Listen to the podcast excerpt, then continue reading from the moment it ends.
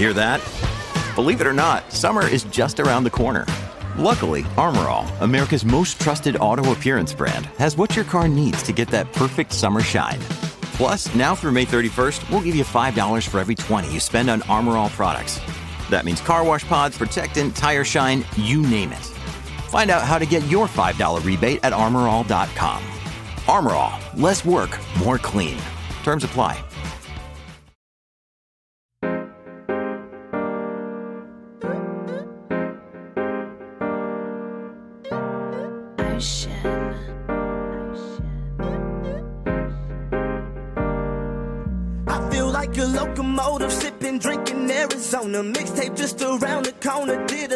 California. Can't wait to drop this on you. Yeah, they gon' have fun with that. Smash like Songam and my songs gon' break through like a running back. Hey, everybody, welcome back to the podcast that is always up to speed with Formula One. It is Wednesday, no, Thursday, January 11th, 2024. Belated Happy New Year to everyone. Took a week off last week just to kind of get back into the groove of things after 10 days of doing a little bit of basically nothing. Well, whatever you do at that time of the year, the holiday season, eat too much, sleep too much, do a lot of nothing, but it was a good time and hope that uh, everybody enjoyed a, a similar uh, wind down to uh, 2023 and then the reboots for 2024 back into it now.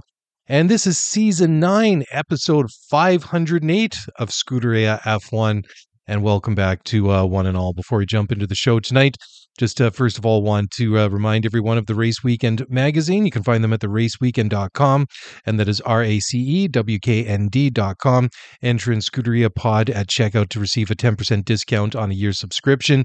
And also check out racingexclusives.com.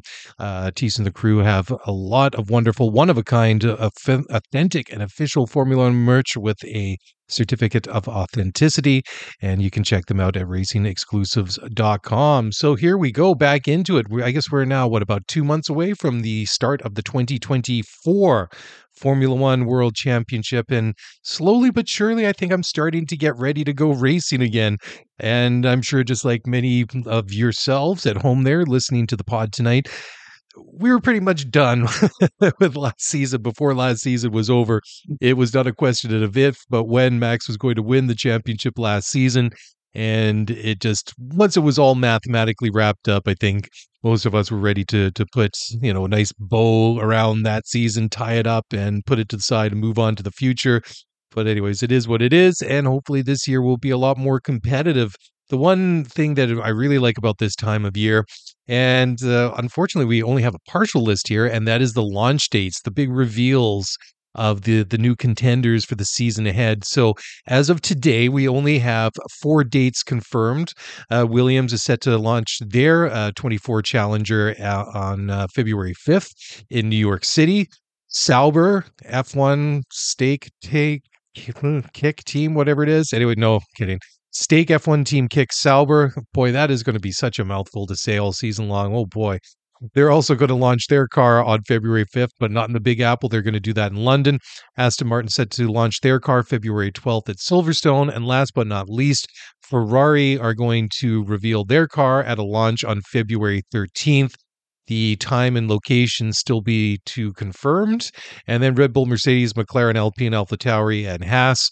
None of them have committed to a date or a location for a launch yet. But uh, watch this space, check it out, and uh, before you know it, that list will will fill itself up uh, pretty quickly. So the big news of the week is the one and only, the very colorful and charismatic Guenther Steiner is out at uh, Haas as team principal, and uh, well, I think that was a bit of a shock. Didn't really see that one coming, or maybe we did.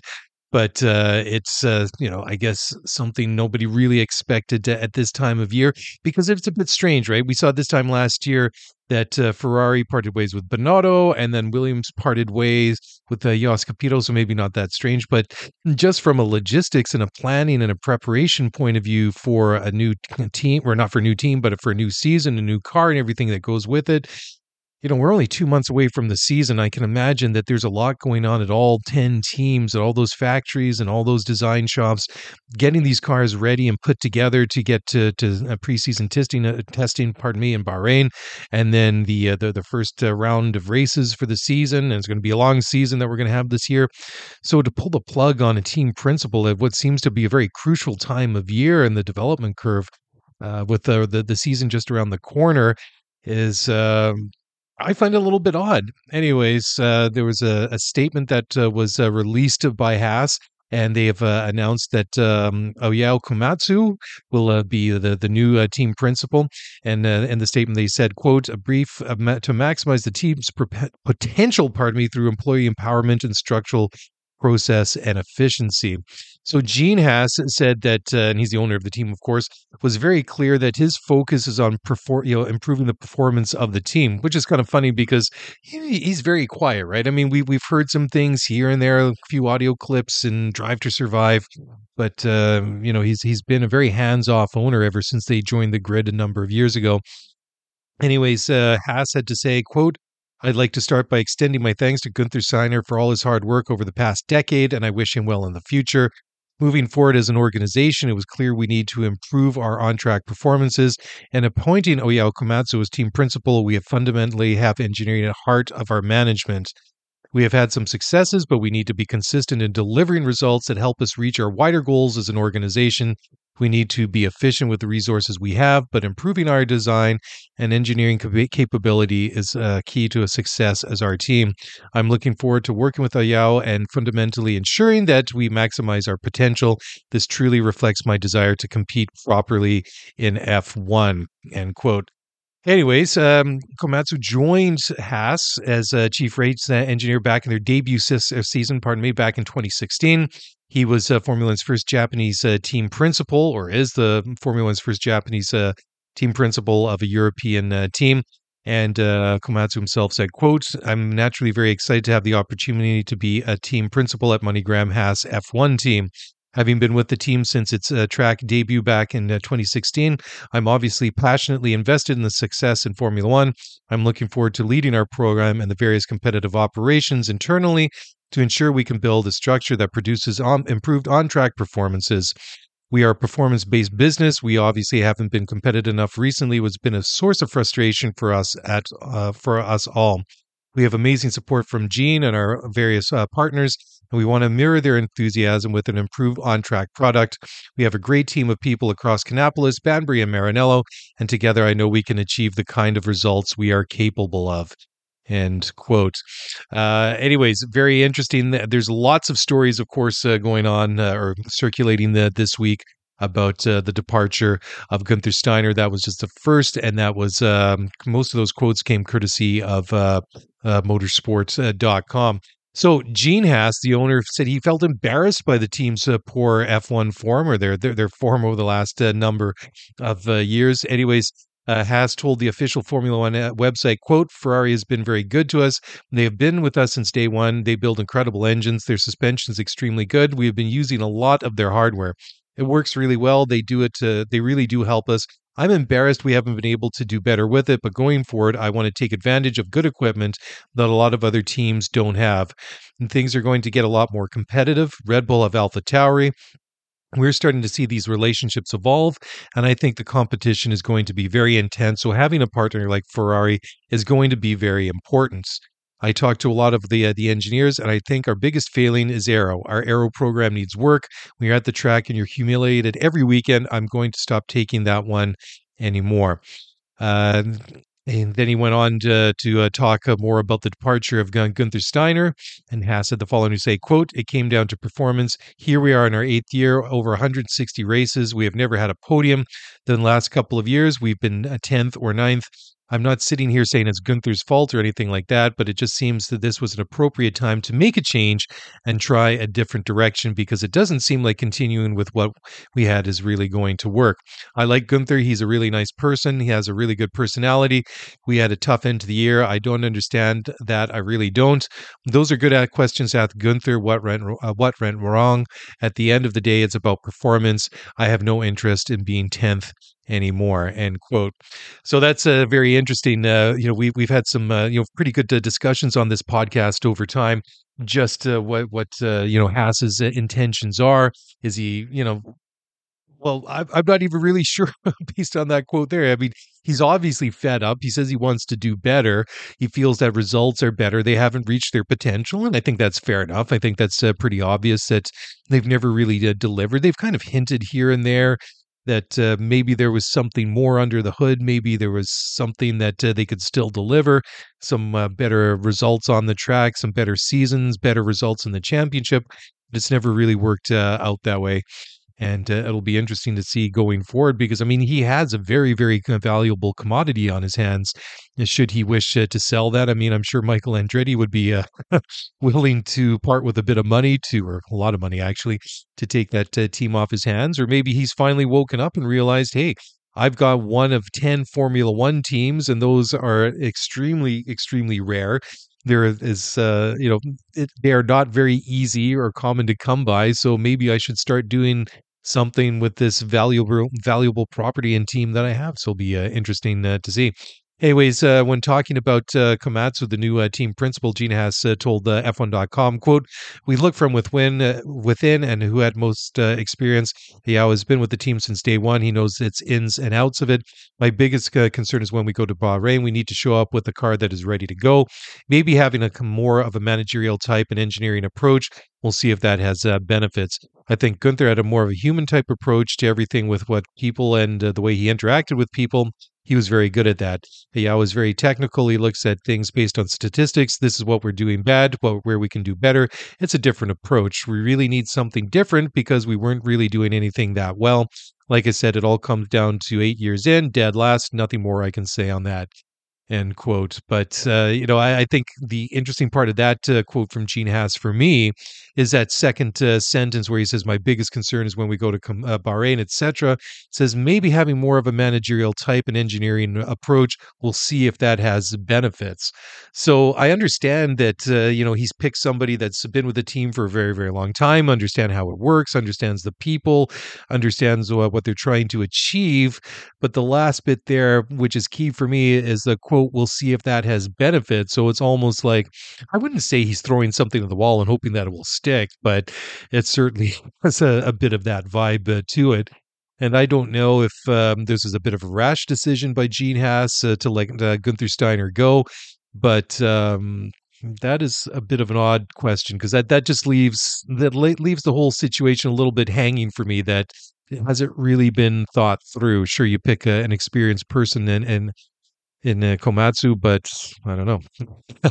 Anyhow, this is kind of an interesting one here. This is a uh, a story written by where was it now? Uh, Thomas Maher over at uh, PlanetF1.com, entitled "Heartbreaking Details from Shock Guenther Steiner Departure Revealed."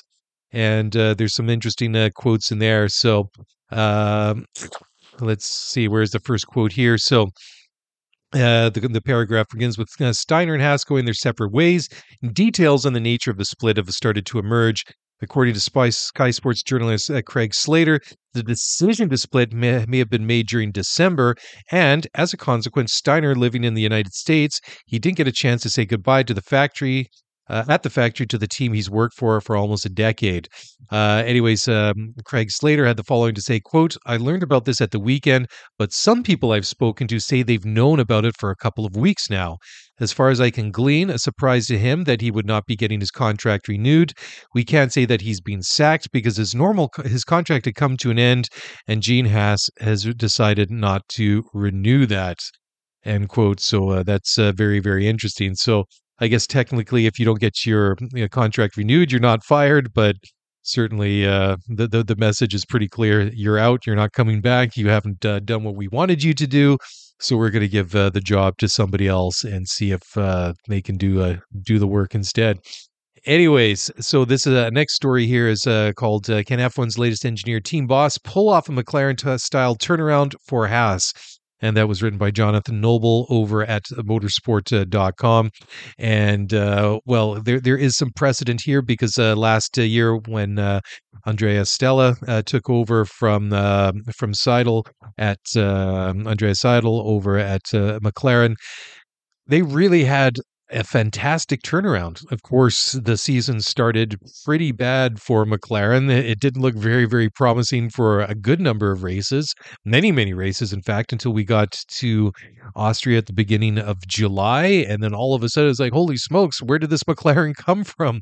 This is what we've been hoping for for a while. And uh, they had a couple of uh, little ups. Well, they had some ups and downs along the way, but there were more ups and more than, than, than downs. And for me, I think they were one of the bright spots in a season where it uh, was too often uh, predictable. And uh, I guess the, uh, the, the big question is now with uh, Ayao Komatsu uh, taking control of the the team principal job at at Haas F1, can he do something similar to what Andrea Stella did at McLaren last season? So.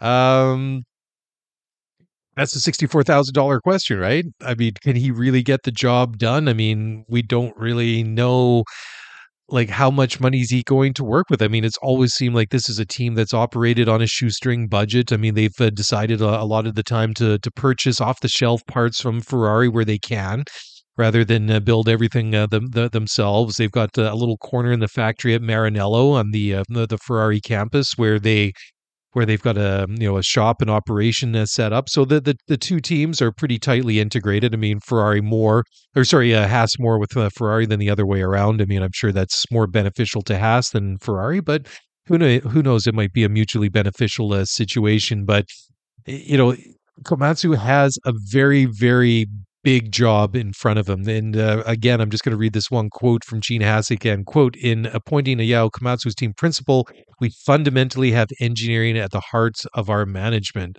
So he's really putting, end quote, he's really putting uh, that banking on somebody that's uh, not just uh, good at managing, but has uh, a good engineering mind, a good understanding how to design and build Formula One cars, and uh, and and maybe deliver them to the promised land. And I think it was interesting because a couple of weeks ago, you know, I read a quote from Guenther Steiner on uh, one of the previous po- uh, episodes of this podcast, and it was something uh, to the effect uh, that that Guenther was saying that well, in the the, the model that we have, you know, we're, we're not going to be winning races and championships and things like that, but maybe what we have here is, is something that we can kind of like you know contend for fifth or fourth or basically for for middle of the pack. And I, I, I read that and I thought to myself, huh that doesn't really seem I wouldn't say defeatist, but it, it didn't really excite me either because it's like, what are these guys really trying to achieve? It's just like we're we're trying to be the best of the rest of the rest, basically. You know that that that's what it comes down to. Is like we know we're not going to win races, we're not we know we're not going to win championships, but if we can kind of sort of finish in the middle of the pack, then hey, you know that's that's good enough for what we can do in uh in in in with this team with what we have and i really felt underwhelmed and i wouldn't say upset by that but certainly disappointed because i don't know do you want like somebody like steiner just to be upfront and say the quiet bit out loud rather than oh we're we're here we're going to do our best to win races and and things like that when we all know that realistically that isn't going to happen and i think maybe that was a part of or a lot of guenther steiner's charm and why he was so popular with people is that he had a, a, tendency to call things and and say things exactly like they were. There was no kind of beating around the bush. There was no kind of hiding or camouflaging or or trying to like uh, cover over what uh, was a reality. So he just uh, always said uh, what, what, it was. But again, uh, Gene Haas said the following: "Say, quote, we need to be efficient with the resources we have, but improving our design and engineering capability is key to our success as a team. I'm really working, uh, looking forward to working with the Yao and fundamentally ensuring that we maximize our potential. This truly reflects my desire to compete properly in Formula One." End quote. So, Gene, please tell us what is your desire to compete properly in Formula One? Is it um, very much like what Guenther Steiner said a couple of weeks ago that hey, if we finish fourth or fifth in the championship, that's like winning the championship for us. That's that's good enough. That's all we're aiming for. Or are they aiming for something uh, a, little bit more? So, that uh, I think will time will be uh, will will tell. I mean, it's going to be an experiment, obviously, for for a long time because it's it's going to take uh, Komatsu. I would think a substantial amount of time to really do anything, or maybe not. Maybe he knows uh, exactly what needs to be done, and now that uh, he's in charge of the show, maybe he can I- enact and put things in place that need to be done now, and who knows? Maybe we'll see a massive improvement from Haas once we get to, to to winter testing, once we get to the actual season. But you know, I have to admit, I'm a little bit uh, skeptical. Uh, skeptical. Anyways, uh, there's another interesting uh, story here from Planet F1, uh, written by Elizabeth uh, Blackstock, friend of the show, and this one is called "Revealed What Haas Employees Really Thought of Guenther Steiner in a Tough Spell." So um, Elizabeth has a, a, number of really good, mostly anonymous quotes here. the first one is quote: "He's the best team boss I've ever worked with, and I've worked with a lot." Uh, another one said, quote, with Guenther, there's no question. You always know what's going on. He's not hiding. He's always telling you the truth. If I was bleeping up, he came up to me, what the bleep are you doing? Pull yourself together, end quote. That seems very uh, on brand for Guenther Steiner and very much of what we've seen and heard from him uh, since he became a, a, bit of a you know a cult figure, a bit of a you know a rock star in the uh, the, the Formula One subculture, you know, really catapulted to, to prominence uh, with uh, his his appearances in uh, Drive to Survive. Uh, another person, uh, Haas employee, had to say, "quote uh, I need someone to come here and tell me you made a mistake. But on the other hand, if you did good, Steiner was always there, tapping on the shoulder, saying, "Mate, that's it, good work." End quote. So there's uh, some uh, interesting ones there. There's another one here, and this one's uh, interesting because having been in a position in my professional life to to have a, a managerial job and and have you know teams and people working underneath me, this one kind of uh, really stood out. Uh, this one anonymous quote was uh, Steiner is a great guy. He didn't micromanage, but he oversaw everything. He didn't come to have to come and talk to, to all the different employees and departments, but he did because he wanted to know what was going on. Some stuff he just bat away, just go effing fix it. That's how he was. Other stuff he would say, okay, mate, let's have a chat what do we need to sort uh, what do we need to do to sort this out? End quote. So some interesting uh, insight uh, and quotes there from uh, elizabeth uh, blackstock.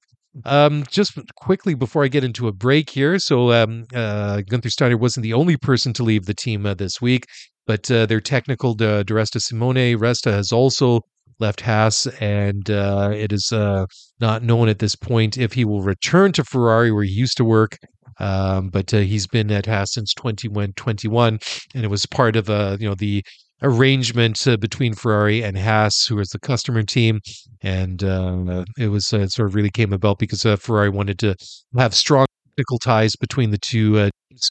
And they've really been working close together now since 2016. That's almost a decade. Holy smokes! I keep, you know, having to remind myself it's 2024 and 2016 when I see that it's eight years ago already, that's uh, a bit frightening. Okay, well, let's take a, a, a real quick uh, break here. We'll come back. Uh, got a couple more stories here uh, just around Haas, and then uh, a couple uh, other interesting stories to talk about involving McLaren and Williams and uh, Mercedes. We'll talk about those, but time for now for a quick message from our sponsor. So please don't go away. We'll be right back.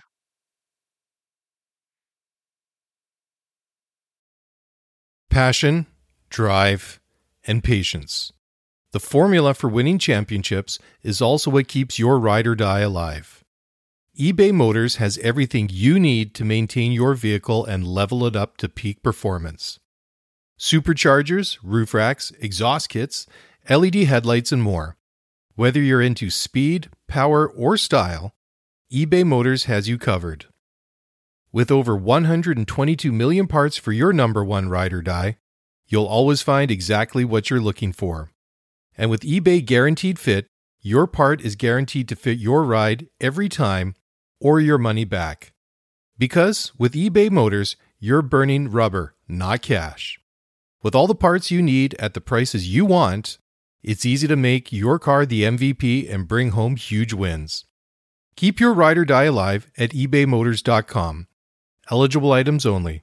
Exclusions apply.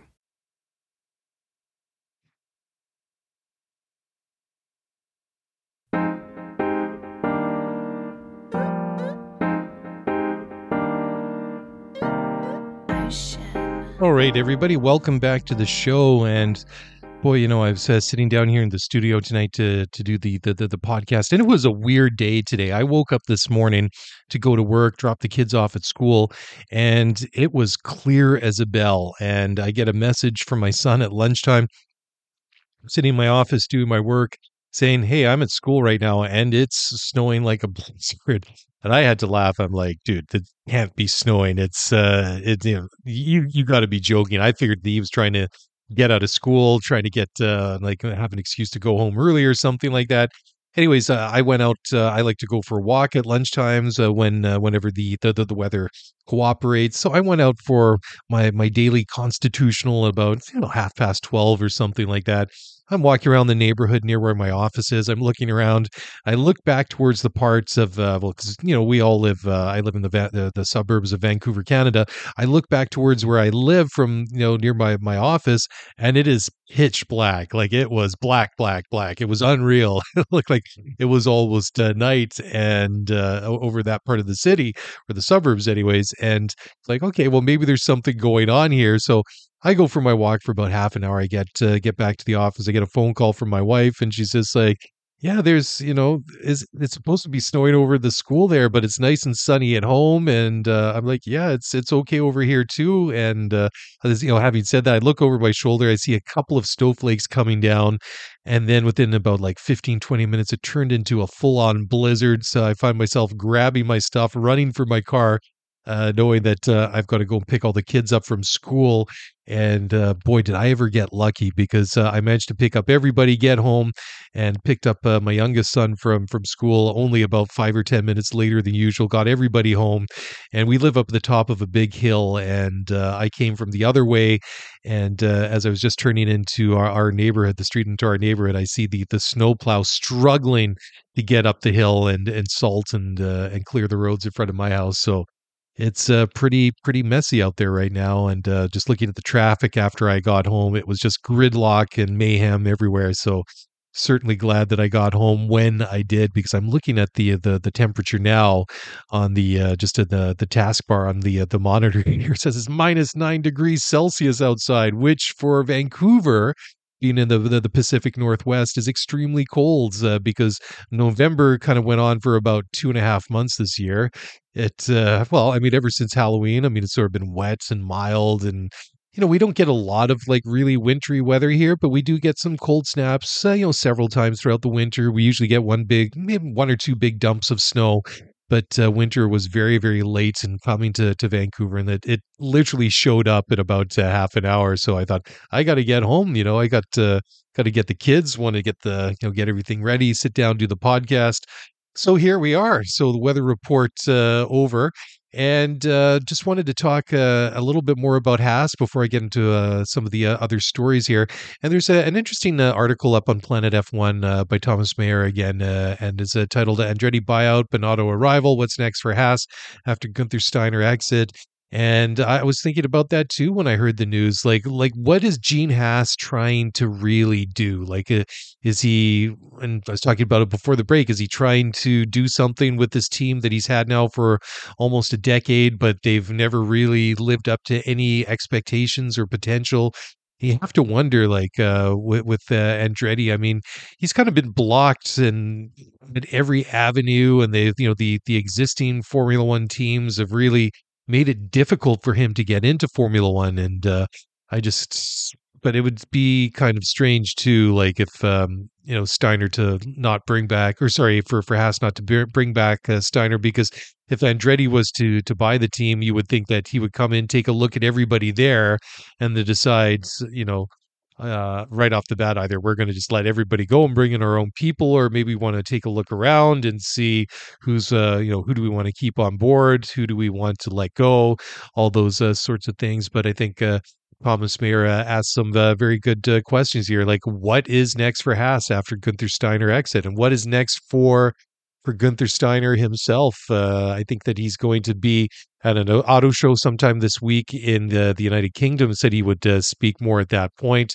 So it'd be uh, very interesting to to see what uh, what, what Guenther has to say.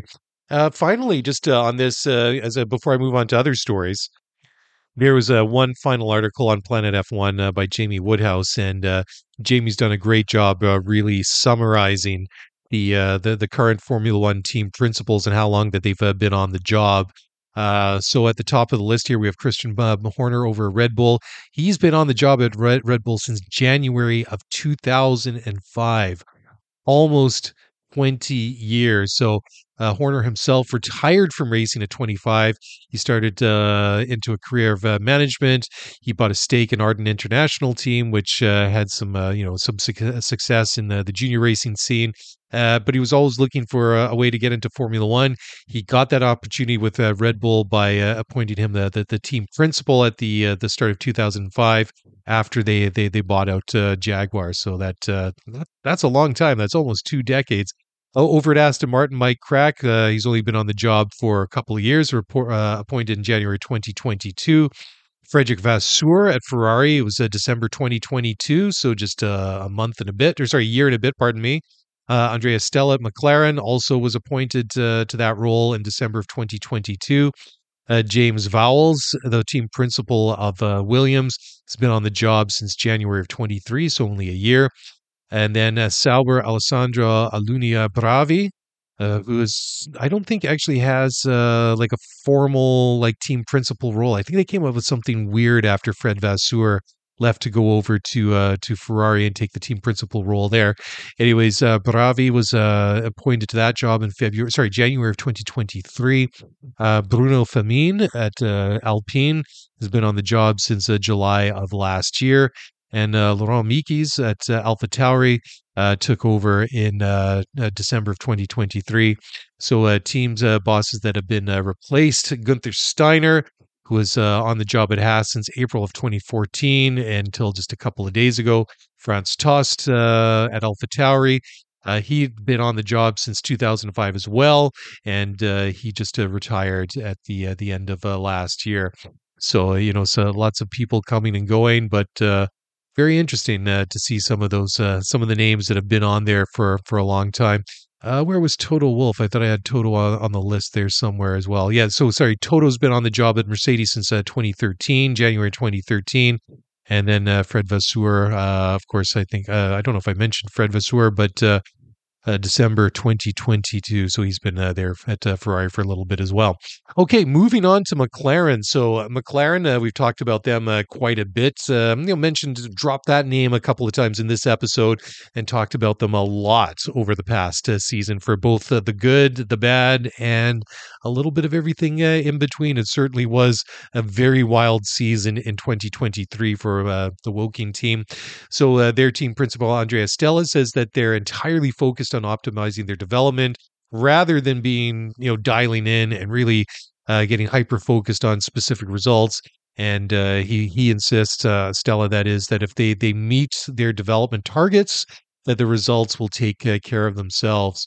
So uh, you know, it, there are no uh, or there's there's no debate that uh, the the start to last year was pretty much a disaster for McLaren, but they certainly turned it around uh, big time. And uh, even though they had a couple of uh, setbacks along the way after the big resurgence uh, at the, the the beginning of July, you know, they, they did obviously have some hiccups uh, towards, uh, you know, in that run down to to the uh, the end of the season. But by and large, very very impressive turnaround, and it was uh, exciting to watch uh, the way that uh, they really reestablished themselves as a a legitimate, exciting and and fun team to watch. And certainly, Piastri and Norris are a couple of very good drivers. They had some very very good drives in that second half of the season and the, the, the couple of races that just didn't work out for them.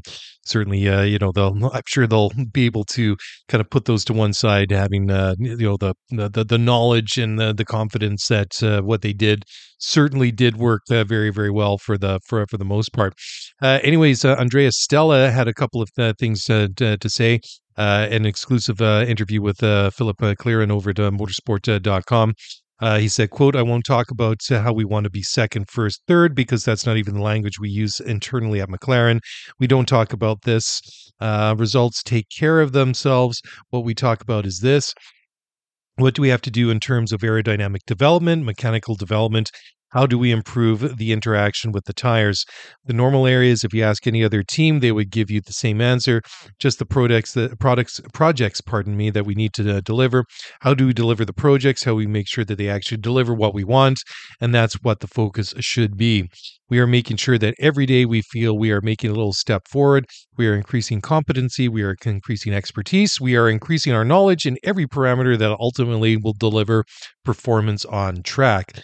Then, once we are in Bahrain, once we are in Saudi, we will see how good of a job that we have done. One thing I often tell them, especially my leadership team, plans are really good, but we are not here to execute plans. We are here to deliver performance. plans are a good reference, but then pretty much every day you need to adapt and say, what does this mean for my next step and how do I have to revisit my plan?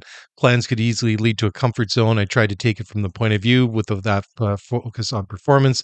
A plan is a tool, it is not the aim. End quote very interesting uh, bit of insight uh, there from uh, Andrea Stella and uh, his mindset into uh, developing uh, that that car and their program and what they, they they need to do.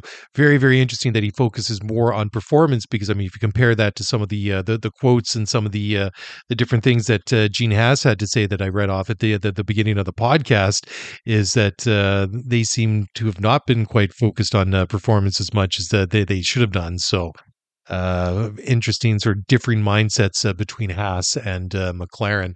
So uh, going back to 2022 in the French Grand Prix, um, is according to uh, McLaren CEO Zak Brown, it was a catalyst for their shock turnaround in in Formula One. So obviously, we were talking just now and earlier the show, just like how big of a turnaround that they had uh, last year mid season. But uh, Zak Brown wants to uh, you know dial that uh, back even further. When he was uh, speaking uh, with uh, Motorsport.com, he said that he goes all the way back to the French Grand Prix in 2022. They were late with upgrades. They were ineffective. And the the reaction that the leadership team was not the the reaction that Zak Brown wanted to see, and that was also the, the, the same time that they were going to be starting to develop their car for the next season. So he says that was a very very big moment at uh, in that season for, uh, for for himself personally, and they made the the changes at the end of the year with Andrea Stella coming in as a team principal. Uh, he uh, he said, uh, "quote Let's change this, change some people, hire some people." End quote. And he believes that's when things started to to, to, to change. Um, anyways, uh, well, they they did get uh, gains. Uh, Lando Norris said at the time that uh, that the, the, changes, the improvements, were not something that he said he would dream of, but uh, he didn't really think uh, that any really anyone really expected a lot of the improvements back at that French Grand Prix in in 2022. Uh, Zak Brown said that uh, when they were you know heading into last year, they did have a degree of uh, optimism and they were positive even if uh, they they felt that the the car that they had at the start of the season wasn't quite where they they, they wanted to be or wasn't as good as they wanted to be anyways, uh, the the quote here that uh, finishes the article from Zak Brown is quote: "We were confident, but until you put the car, put it on the car, and it works, you never know." I think uh, what is good is we knew that we weren't going to be strong immediately, so I think we would have been a worse situation if we thought we were going to be strong and we weren't, and we'd be scratching our heads. So what that told me was that we knew where we were. We weren't just to where we wanted to be, as opposed to putting stuff on the car and saying this is going to be good, and then it's not. So at least our data has been accurate. End quotes. Uh, Oscar Piastri, the uh, real standout, uh, the uh, well former McLaren rookie driver. Well, not former McLaren; he's formerly a rookie going into uh, his second year in Formula One.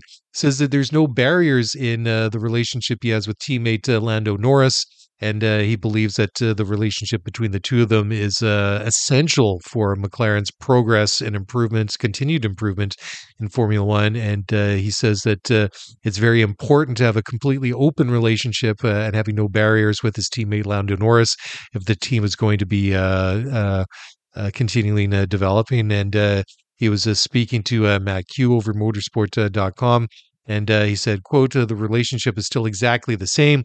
Of course, we're not winning titles at the moment. We're a lot closer than we were, but we still need to find a bit more to challenge and beat Red Bull.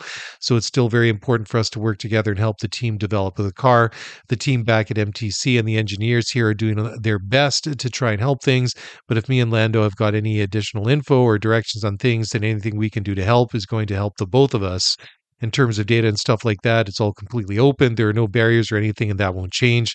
We just make to need to make sure that our racing is respectful. But apart from that, it's all good. End quote. So very, very important that uh, the two uh, of those uh, drivers uh, get get on well. And boy, what a good pairing that uh, that that is of Lando Norris and Oscar Piastri. Uh, I, I, think obviously we had a lot of questions about Oscar Piastri coming into last season.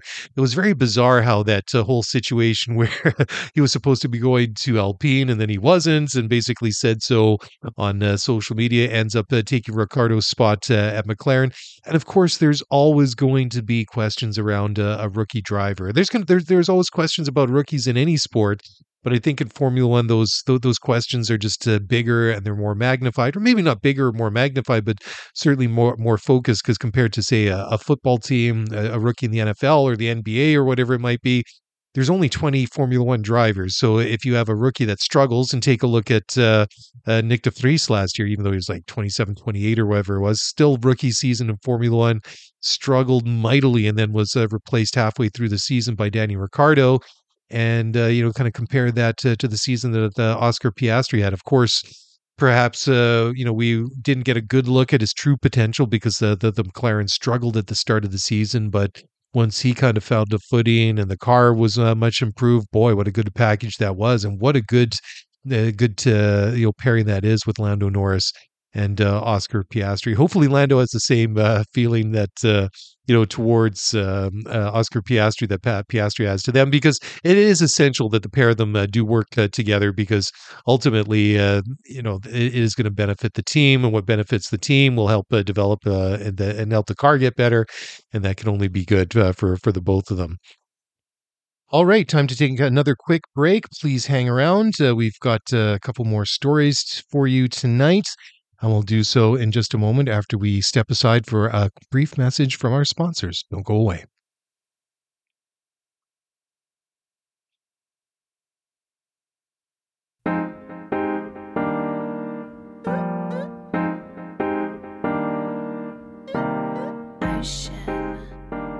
All right, welcome back to the show. And the next story here, we're going to go from uh, four wheels to two wheels and those two wheels don't even have a mechanically powered engine in them. Uh, we're going to talk now about uh, cycling, and there is a, a, tie into Formula One here, just uh, because it's a it's a bit interesting. And this is uh, from uh, globalcyclingnetwork.com. It's about a week old, but I thought it was uh, worth uh, mentioning. And this is a story that Red Bull has acquired a controlling stake in Bora Hansgrohe, which is an elite cycling team. And so there's uh, no need to really get to, too uh, deep into uh, what's going on in uh, in in elite uh, cycling, but um, you know, at these elite levels, uh, Bora Hansgrohe is a team that goes to all the grand tours like the Tour de France, the Giro d'Italia, etc. Um, hasn't been like a big uh, contender. They've had some good cyclists, good, good riders over the year, but Red Bull has acquired uh, 51% of the uh, ownership in the parent company, and this is uh, Bora Hansgrohe is a uh, is a German team, and the the big uh, well, the the big news is that uh, that Primoz Roglic is uh, supposedly uh, supposed to be uh, going there. So what's interesting is Red Bull, which is uh, based in Austria, will indirectly acquire 51% in RD Pro Cycling and a bunch of other things, which owns the Bora Hansgrohe World Tour team. And I thought it was interesting because, um, okay, it's not Red Bull Racing, but I thought as a brand, it's just a very interesting, just to like how much money that uh, that that Red Bull has, and uh, that uh, they're able to throw it around. I mean, they're involved with two Formula One teams, a number of uh, professional soccer teams, uh, you know, elite cycling team. I mean, things are good for for for Red Bull. So, anyways, uh, the the team manager Ralph Denk uh, had uh, the well previously had the the majority stake in the company. Uh, there was a, a couple of uh, statements uh, released uh, saying, "quote Red Bull is planning to expand its involvement in road cycling and aiming for partnership with Bora Hansgrohe by becoming a partner in team manager Ralph Denk's operating company. Red Bull strives to complement the team's portfolio of existing long-term main sponsors who will remain on a long-term basis."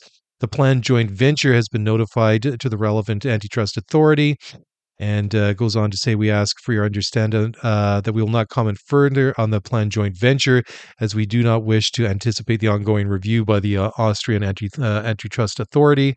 And then uh, it keeps on going, blah, blah, blah. So, anyways, it's. Uh, it's very interesting that that they were, you know, the the thing is that Red Bull apparently is, um, you know, was reported to be involved in Han, Bora Hansgrohe's sign of Primoz Roglic in the off season and uh, apparently, uh, Roglic uh, was uh, spotted at uh, the Red Bull Athlete Performance Center just outside of Salzburg while the uh, the, the talks were ongoing between the two parties. So, just interesting. I thought it was worth mentioning that Red Bull, just as an entity, just across the board, is throwing a lot of money around in a lot of different places. Anyways, back to Formula One. Uh, this is another one. So um, th- this is an interesting story about uh, Williams, uh, and uh, the title is "Why Behind the Curve Williams is only a positive for, for Vowles," and uh, that is James Vowles. The team principal is Williams, and he's been pretty open and forthcoming about. You know, since he's been with the team for, you know, since joining there last year, beginning of last year, how far behind it was in some of the infrastructure compared to a lot of the other Formula One teams. I thought it was interesting last year here, hearing some of the things of, uh, uh, you know, some of the quotes uh, by uh, James Vowles saying that things that he was used to getting into at, uh, you know, at uh, Mercedes that would take a month or two or something. That uh, if he wanted that done at Williams, they said, well, that'll take a year or two or something uh, similar. Um, you know, he said uh, in an interview with motorsport.com that he actually likes the uh, the the what he calls the infrastructure situation and he said quote the team has done incredibly well before i joined and even when i've been here because it's driven by passion. It's a true racing team. Anytime i keep looking at our facility structures infrastructure methods and i realize how far behind we are i'm only encouraged by it we're here today uh, we we're here where we are today and i can't wait until we get a lot of it fixed because we'll be in a much better place and in a short space of time too because there's still quite a bit still of low hanging fruits left over that we can uh, pick up end quote. So you know it, it's very interesting right? Because uh, you know this is a team that until fairly recently was decently competitive and i mean well maybe not uh, fairly recently but i mean if you go back to the mid teens 2016 2017 especially when felipe massa was still around this was a team that was kind of in the best of the rest uh, conversation. Okay it wasn't a ferrari wasn't a, a mercedes but uh, you know they were good for a podium here and there and then they very quickly fell into the abyss and in terms of performance uh, you know, they didn't really have all the, the, the greatest drivers there, and some of the drivers that they've had have gone on to other teams and done some uh, bigger and better things. Look at George Russell and Lance Stroll, gone on to uh, Mercedes and to Aston Martin, etc. So uh, interesting to, to, to see. But I mean, th- this is a team that I I struggle with because when I was a kid, when I was getting into Formula One, they were at the top and they had some great drivers. They had some great cars. I mean, uh, you, you look at the cars, the Williams cars that they built in the late 80s and the early 90s and even into the 2000s. I mean, just gorgeous cars. I mean, I've got a couple of 118 scale models here just uh, surrounding me on the shelf just uh, you know, beside where I'm recording this podcast right now. Just gorgeous cars. I mean, uh, you look at the one sort of like in the mid 90s when uh, when Damon Hill won his uh, world championship, powered by the Renault. I mean, just absolutely fantastic stuff. And to see them just drop off like they have, I mean, they haven't won a race now since what was it, 2012 when when Pastor Maldonado won at uh, at the Spanish Grand Prix. That was a a bit of an unexpected. Uh, well, let's just be honest, it was a bit of a fluke. And uh, that was their first win in in a number of years, but you know they they were at uh, they were up there for a long long time and to to see them especially in recent years struggling like they were it was uh, you know for for me personally very disappointing and there there, there was some hope but also some nervousness uh, you know from or discomfort on my behalf. I mean i don't have any financial stake in the team but i don't want to see the brand uh, disappear and i mean this was a team that was run by frank williams and his family for what 40 years or something like it was until he stepped aside, and then Claire Williams took over, and then uh, eventually the, the, the family sold the team to Dorilton Capital. And I, I must admit that when I heard that uh, you know a, a, venture capitalist firm like Dorilton Capital came in, I figured this is just going to be a placeholder thing. They're going to you know just uh, use it as an investment, sell it on, and uh, you know uh, you know just uh, try and make money off of the the you know just treat it as a property as an investment and make some money off of it, and then uh, sell it on to the next person. But uh, they they've been there for a couple of years now, and slowly and but surely things are are getting better. I mean, it's got more of a I have to admit a bit more of a corporate feel to it. I mean, when the Williams family was involved, it still felt like there was a bit more of a family feel, a bit of a racy kind of old school like you know, like like like just build a car, get out there and race, even though that's you know not easily done in Formula One this day and age, but it certainly felt like that. And uh, it was for me, I mean, uh, just very worrisome that this might be a team that would uh, disappear forever. But even so, now I think they're they're obviously like a little bit more uh, stable the ownership that they have, and uh, I think that they've got a very very good driver in Alex Albon. Uh, I, I think that was a really brave move that they did. That they they pried him away from Red Bull, and they kind of went their own way and didn't really let Mercedes, who was their their engine partner, and and uh, you know uh, try to influence uh, to to put another driver into the car that was a little bit more to their liking. They went out and got a driver that they wanted, and uh, we've seen uh, last season, especially that uh, that Albon had some you know some bright moments. don't have his stats particularly in hand, but he had some very very good races and did some things with that car in races and in qualifying that that were encouraging uh, to see. I mean, Logan Sargeant, the American rookie, had a very difficult uh, year and at at times, um, you know, had more of a rookie season in Formula One than say Oscar Piastri had as a rookie season in, in Formula One. I mean, they were two contrasting tales. I mean, Piastri got a lot of uh, got a, a lot of headlines for a lot of the things that he did he did last year. Maybe that uh, goes to prove of just like you know how talented, how good uh, that he is and Logan Sargeant, maybe the the uh, the, the, the jury is still out on uh, on him as a driver. I mean, is there something still there? Is it as good as it's going to get, and things like that? But um, certainly, I mean, at least with Alex Albon, delivered some uh, very um, you know promising moments uh, in the, that Williams last year. They also had uh, other uh, news uh, at uh, Williams this uh, this year, or sorry, this year, this week, pardon me, uh, and that they've extended their engine deal with with Mercedes until 2026, and they will. Well, actually, they will stay on with them beyond 26 until 2030. So that's very long. So James Vowles said in an inter in an announcement, it is fantastic to extend our partnership with Williams Racing until 2030. We have enjoyed a strong relationship uh, with them since the introduction of the current power unit regulations and look forward to continuing that effort into the next era. Their commitment and support to our future uh, power unit strategy is highly valued. We look forward to approaching the new uh, rule set together with the same passion and enthusiasm we did in 2014 and with the aim of achieving similar successes.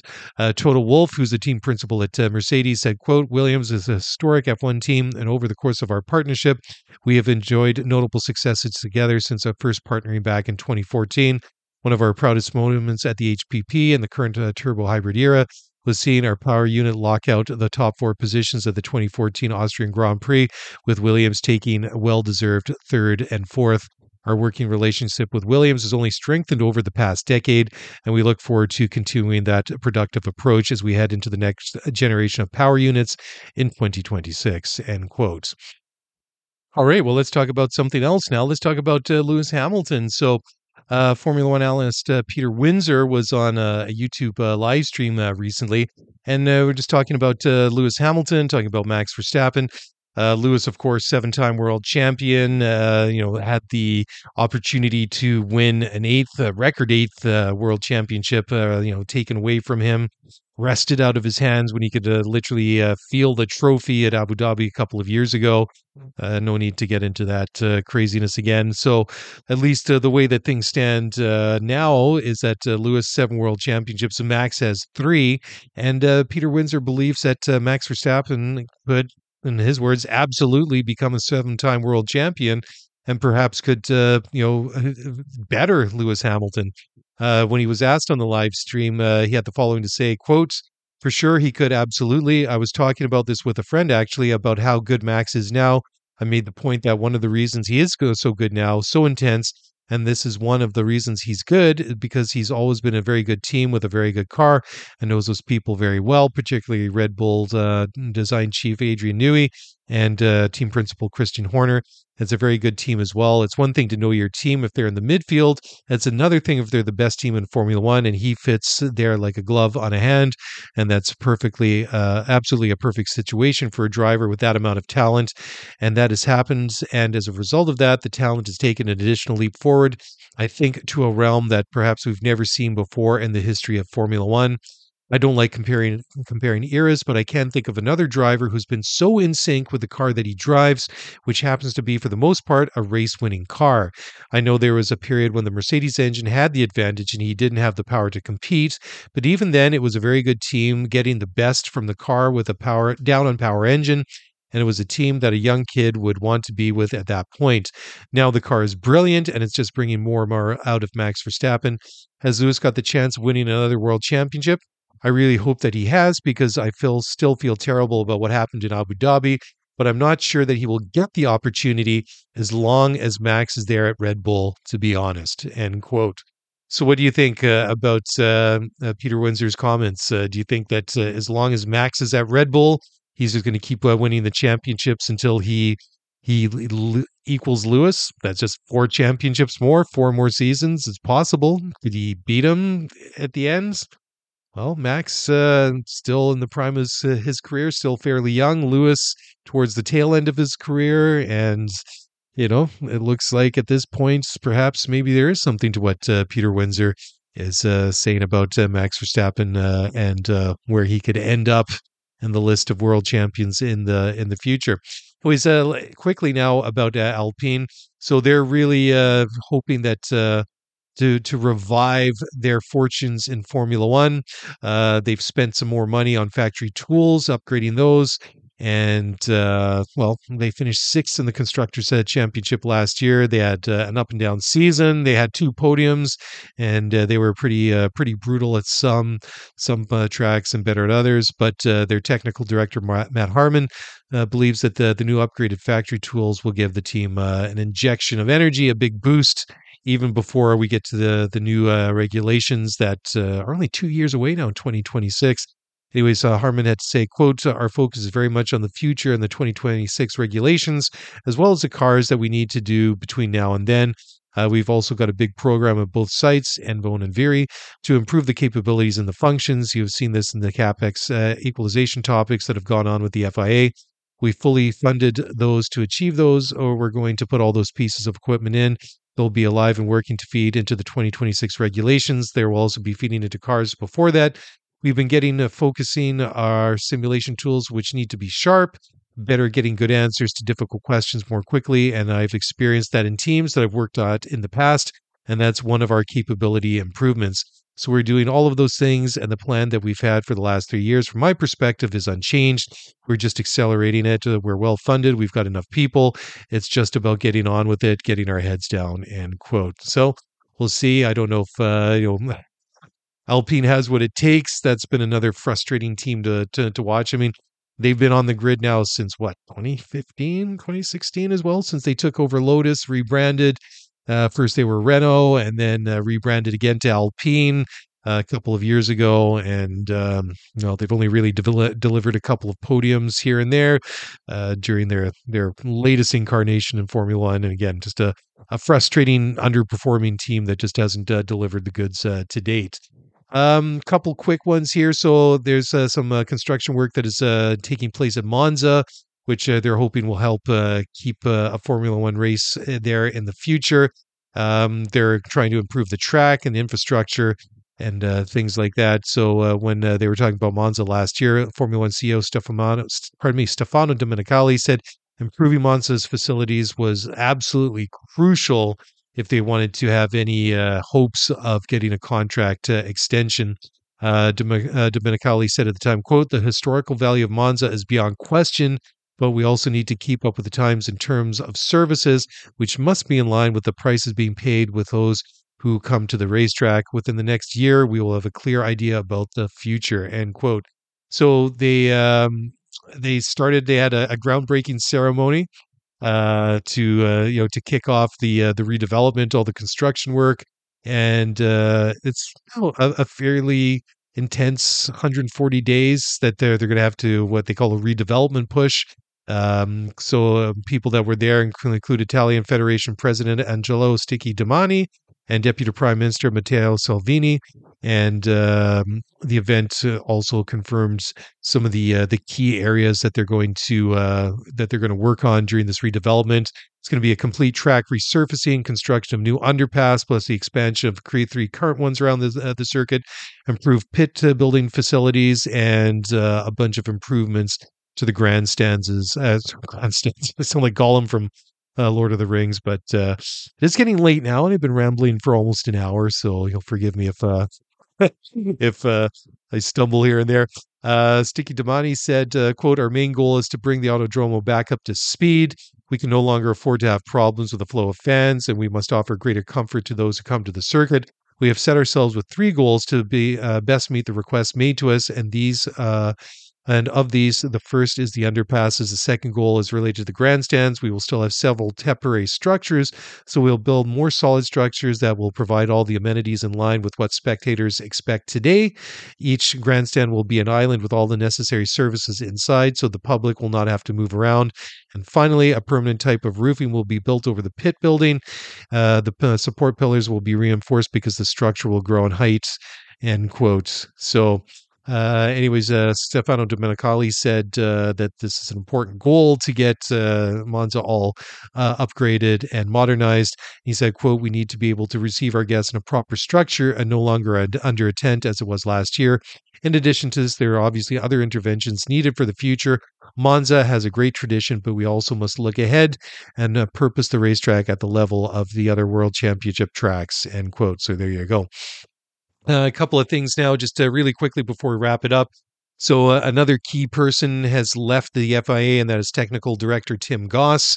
And that is, you know, the latest person, latest name after a you know a number of people have uh, left uh, most recently well before uh, this resignation of Tim Goss was sporting director Steve Nielsen who resigned last month and both of them were very key figures within the, the FIA uh, so he was, uh, you know, it's you know, in the the article I'm reading here from Motorsport says that uh, Goss's, uh, you know, departure from the FIA is is a really big blow because he's a, a real important figure within the, uh, you know, the development of the 2026 regulations. He reports to single seater director uh, Nikolas Tombazis, who noted, "quote We are disappointed to lose a person of Tim's caliber from the organization."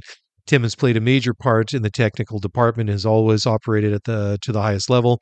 We understand that his career is taking a new direction going forward, and we support and respect your desire to pursue another path and wish him luck for his future endeavors. End quote. Uh, so there you go. Uh, another person uh, will be uh, is leaving. Uh, anyways, uh, Nielsen, who left last month, will be replaced by Tim Malyon, who previously served as the safety director at the the FIA. And uh, the, the FIA said in a statement that uh, Malyon uh, will oversee all sporting matters, including race direction and the remote operations center in Geneva. And uh, Niels uh, Wittich will remain in his role as a race director. And so there we go. And then finally, uh, well, let's just say uh, FIA uh, President Mohammed Ben Sulayem is a, a, bit of a polarizing figure. It seems that uh, you know a lot of people seem to have it in for him, or at least uh, does. A bit of a, a controversial uh, person at any rate. He said that uh, he knows who is attacking him in in, in an information leak.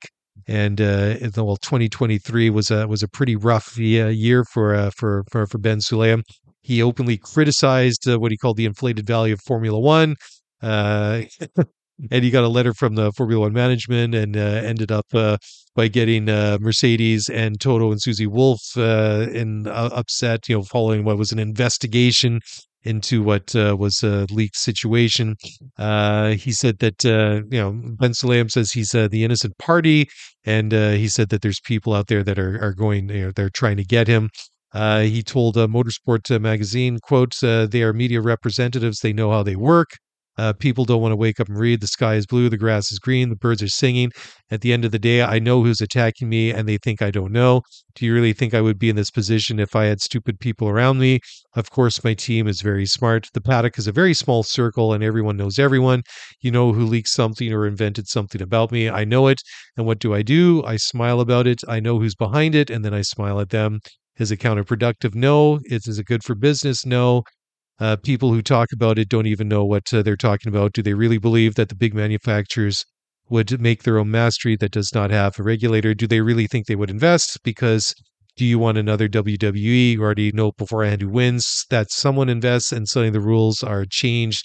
No, it's about having clear rules beforehand. Then you can invest. This is a show, not here. End quote. So, anyways, he kind of going around uh, a lot of different ways. Uh, you know, talking about the rumors uh, that uh, you know, like not not just concerning himself, but also that Formula One was also uh, considering about splitting and uh, going away from uh, from FIA. anyways, there you go. So an hour into it, let's uh, call it a day for for now. Uh, thank you, one and all, for listening to the show. Thank you for for getting in touch. Looking forward to getting uh, things back on track here, getting back into our groove. Looking forward to the new season coming up in uh, in uh, just a couple of months, and uh, that will start to ramp up uh, pretty quickly. If you want to get in touch, give us a follow on X at uh, Scuderia F1 Pod. Send us a message, and thanks very much for listening. Be back again this time next week. Until then, have a great weekend. Have a great start to next week, and we'll talk to you then. Bye for now.